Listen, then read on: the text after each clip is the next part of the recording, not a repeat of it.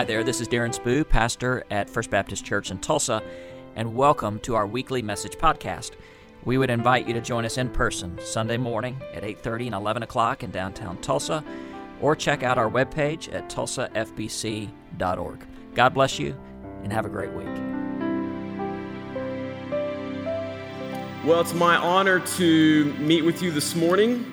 Um, thankful for Dave. Wrapped up a series last week, uh, and we're starting a new series today uh, that Darren will be uh, continuing starting next Sunday, all the way leading up to Easter.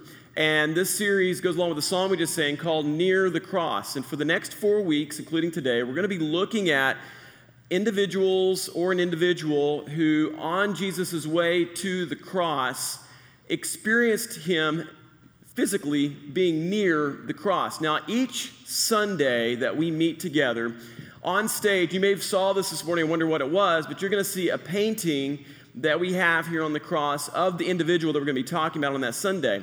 So today, I'm, I'm blessed to be able to kick this off for Darren. We're talking about Simon of Cyrene. Uh, I actually Googled the pronunciation of Cyrene as Cyrene, but because I'm from southeastern Oklahoma, it just will today be Cyrene, okay?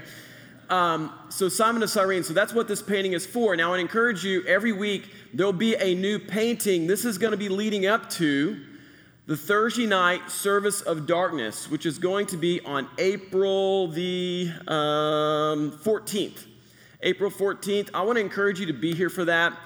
This entire series will be coming together on that night. If you've never been to a service of darkness here at First Baptist Tulsa, encourage you make plans to be here. It is going to be an awesome, awesome event as we celebrate the Passion Week uh, on that night, uh, the Last Supper, and what Jesus went through on that night, Thursday of the Passion Week. Now, let me ask you a question Have you ever had an unexpected obstacle pop up in your life that you did not see coming? In fact, it was almost like a slap in the face. Uh, sometimes, if you're on Instagram or random Facebook videos, I've seen this from time to time. There's like these face slapping contests. That to me sometimes feels like an obstacle I've run into from time to time. You know, when something happens that kind of jars your life. Let me tell you about one particular incident that um, happened to me that was an obstacle. When I was first in student ministry, I was just out of college, I was single. I was happily single, uh, but being a youth pastor who is single to some people in the church meant I needed help. So I just remember, you know, all the wonderful grandparents who would just tell me all the time, my granddaughter's coming into town, all that kind of stuff, and be like, thank you, um, I'll be over here. Um, I was not interested in trying to find a, spouse or a date. I mean, I was just love being in ministry uh, being a youth pastor. And then I was at Falls Creek, uh, one of my first Falls Creeks when I was in full time ministry. And while I was there, I saw this girl. She was a sponsor from another church. And I was like, oh my goodness, I have to meet this person. So, not really knowing her, I, I walked up to this girl and I just, I just said, Hi, I'm Matt. I'm a youth pastor. Like, I'm thinking, if you're a girl and single and a sponsor at Falls Creek, like, what more do I need to say, right? And because uh, all good uh, ministers find their spouses at Falls Creek. So I went up to her and I said, Hi, I'm, I'm Matt. And she just looked at me and she was like, Oh, hi. And then it dawned on me how I looked. I had grown my facial hair out as long as I could and then bleached it blonde. I had gone to the thrift store and bought the worst looking clothes I could find, and that's what I wore every day at Falls Creek because that is what cool youth pastors do. And so then it dawned on me that I looked pretty hideous, and she just walked off. So, not to be deterred, I chased her, literally. Chased her down. I was like, whoa, whoa, whoa. Was, tell me, now you're out of college, right? And she was like, yeah, I'm, I'm, you know, moved back with my parents. I'm going to grad school in Tulsa. And then that was it. Now, as soon as I got back to Tulsa, now I was in a church on the outside of Tulsa, I grabbed the phone book because this is pre Google days. I called every name in the Tulsa phone book of her last name until I found a girl named Melissa that lived there. And I asked her to go get dessert with me. The obstacle was she had no interest in me, and I was like, I had total interest in her. And so for six months, I chased my wife, Melissa, and I'm glad to say we've now been married for 22 years next month, have two beautiful kids. Yeah. So the obstacle was, you know, I wasn't going to let her get away from me at all. You know, sometimes in life, maybe you've had obstacles that have jumped up in front of you. Maybe you got up and your car wasn't working correctly. Maybe you realize that you have a major repair at your home. Maybe you need to get your taxes done. Um, or maybe you recently you lost your job and you're looking for new work. Or maybe you're struggling with a health issue and kept from living the way that you want. Or maybe it's family related. Maybe you have a wayward son or a daughter that you've been praying for. You know, those obstacles you are going through could be a divine appointment. See, that chance meeting at Falls Creek with my wife was actually, for us, a divine appointment for us to meet. You know, today I want to look at how God is moving and working in our lives, and He will take those obstacles we run into and use them as an opportunity to speak to us. So here's the big main idea I really want to go with today, and it's this that your unexpected obstacle could be your divine appointment. Your unexpected obstacle could be your divine appointment. I want you to take your Bibles and open up to Luke chapter 23.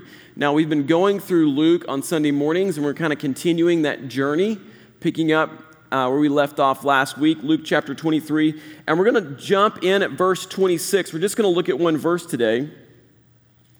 Um, and we're going to be talking about this guy named Simon who had a very unexpected obstacle pop up at the beginning of his day. Luke 23, we're going to begin in verse 6.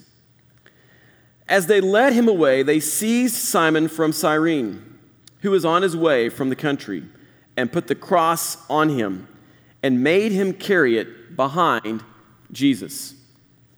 That's the only verse we're going to look at today. And so, really, I just want to first look at one question that is, who was Simon? Well, Simon of Cyrene, he's actually mentioned in three of the gospel accounts. He's mentioned in Matthew, Mark, and in Luke. Simon is from a town called Cyrene, which is why he's called Simon of Cyrene.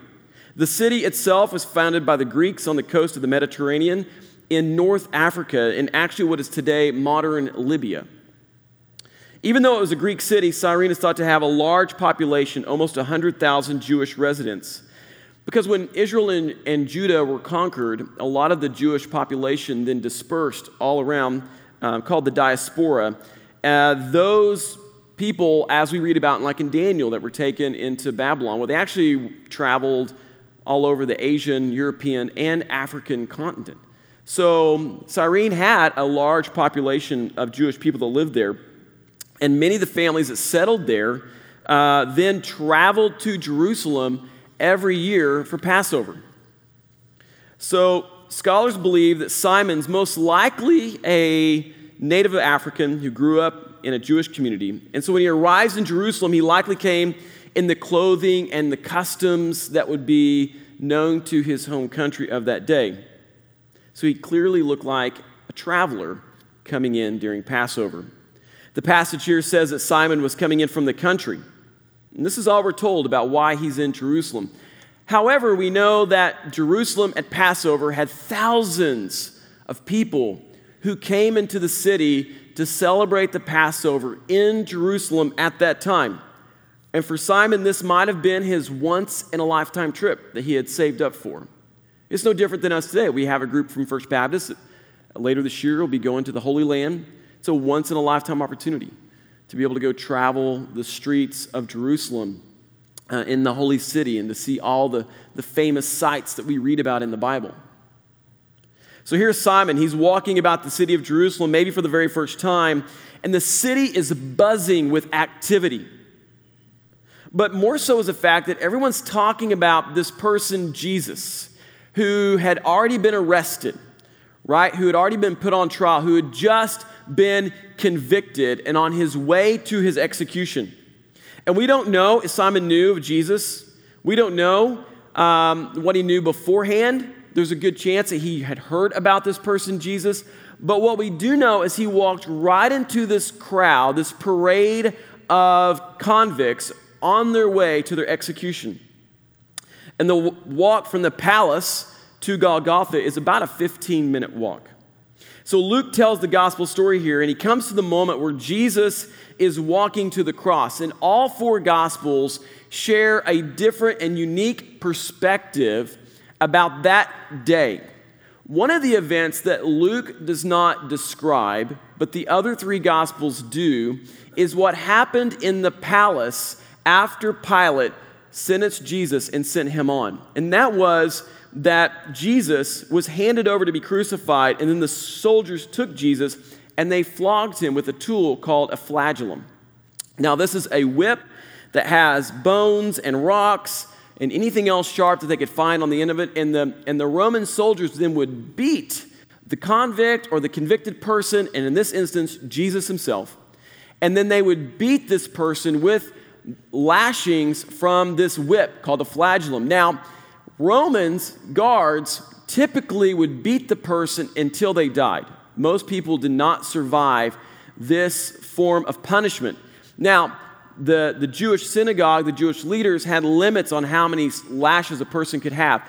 We know that Jesus did survive this, and how he survived, we don't, you know, it's, it's hard to even imagine. But Jesus came out of that and then had the cross put on his back beaten, bloody.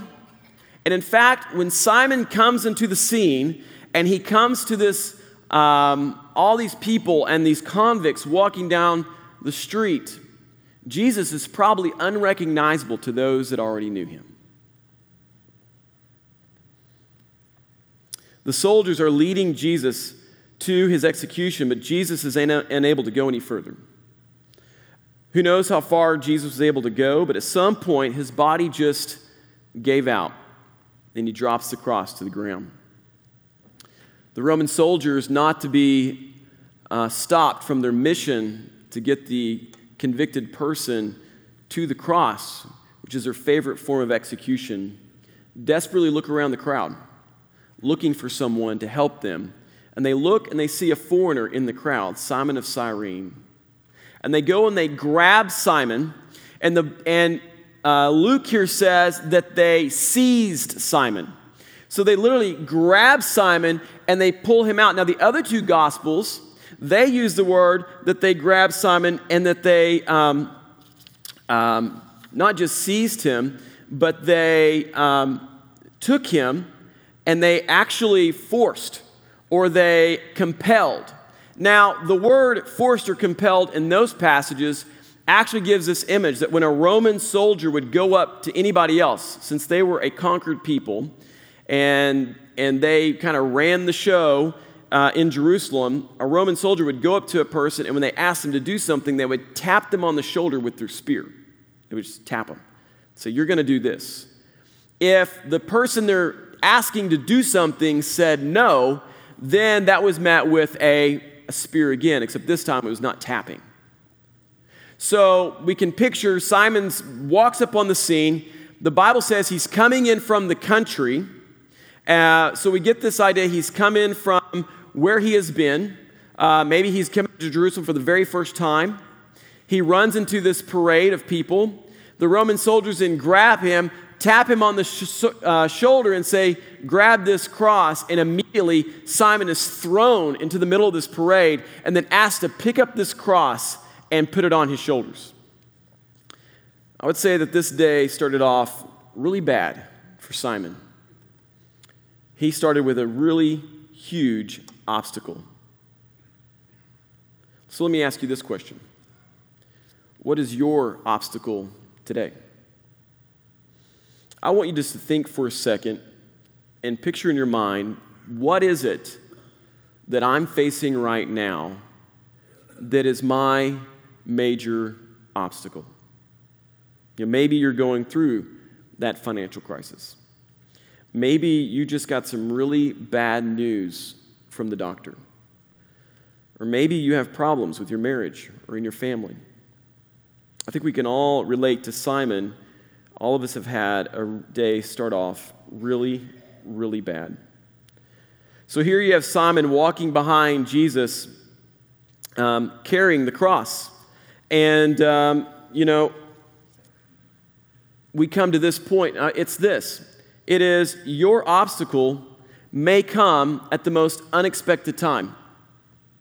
Your obstacle may come at the most unexpected time. You have Simon walking behind Jesus, carrying Jesus' cross. You know, in this next few weeks in the sermon series, we talk about near the cross. Uh, there will never be another person who God is near the cross as Simon himself.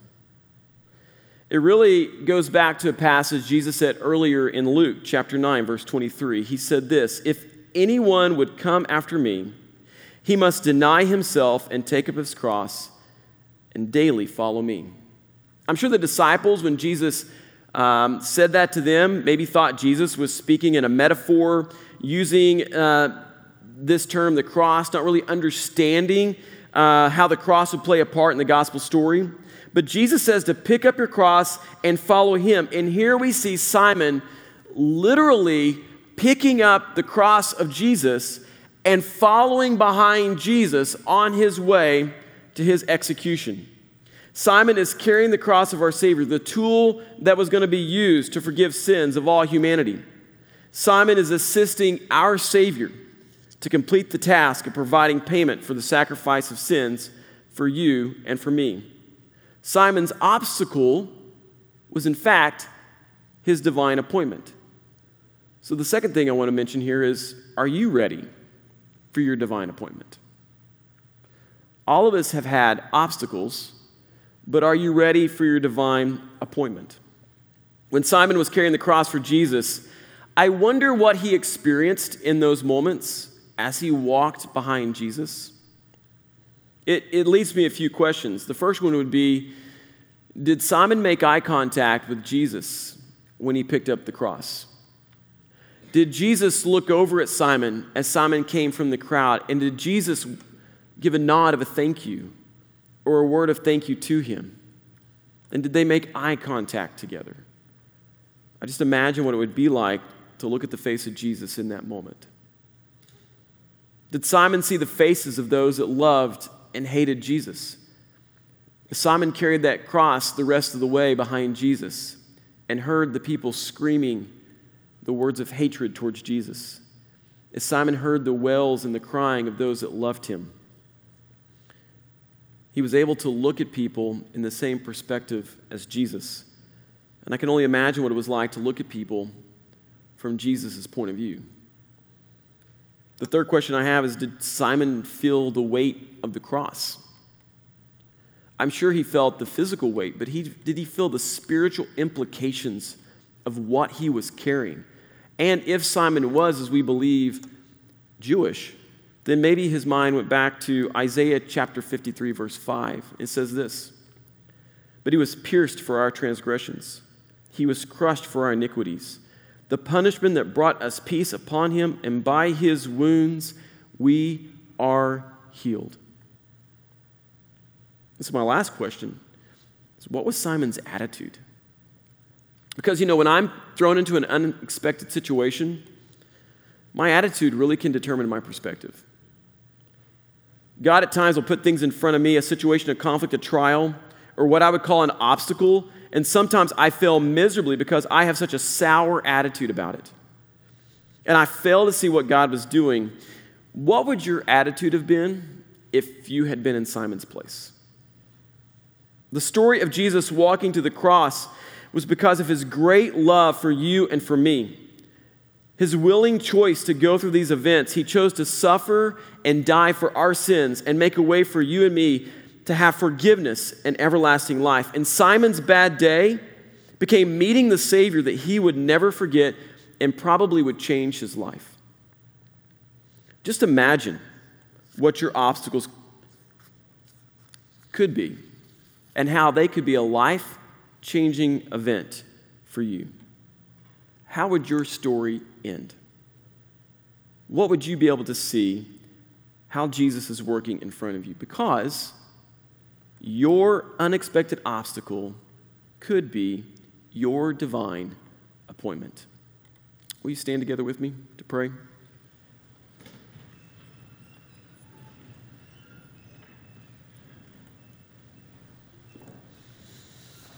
Jesus, today we come to you with burdens and obstacles that for many of us are bigger and heavier than what we could possibly endure. Today, Father, we ask that your hope and your peace and your grace break through these obstacles, that we can see you working. I pray, Jesus, for the person in this room that needs at this moment to receive your forgiveness and love. I pray for the person that has heard this message and by chance, Jesus, heard it as an opportunity to hear from you. Jesus, may you move in our hearts today. Jesus, may you make yourself known to us. In your name we pray. Amen. Before we sing, how does Simon's story end? Well, after he is talked about in three of the Gospels, Simon of Cyrene disappears from the Gospel story. However, there's a few clues that we can pick up on. In Acts chapter 13, Paul and Barnabas are commissioned to go out and spread the gospel. And they're commissioned by three elders one from Syria, one from Cyrene, and a third one called Simon the Black Man. Many scholars believe this is the very same Simon who carried the cross of Jesus. In the Gospel of Mark, when he tells the story of Simon of Cyrene, he also says Simon, the father of Rufus and Alexander, which is interesting because then in uh, Romans chapter 16, Paul says, I want to thank Rufus and his mother for being such a blessing to me. So, what does all this mean? That means most likely Simon of Cyrene, that very bad day of picking up the cross, became a life changing, life altering, divine appointment that not only changed him, but changed his entire fi- family. So, my question to you is this Are you ready for your obstacle to be an appointment that changes your life? Maybe on this very day today, Jesus is speaking to you.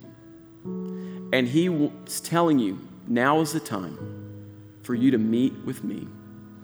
So as Jeff leads us, I'll be right here down front. You come find me. I am happy to pray with you and help you find Jesus today. Thanks so much for listening to our weekly message podcast. At the end of each worship service on Sunday morning, I offer a simple blessing, and I offer that blessing to you today. May the Lord bless you and keep you. May the Lord make his face shine upon you, and may God grant you peace, both now and forever. Amen.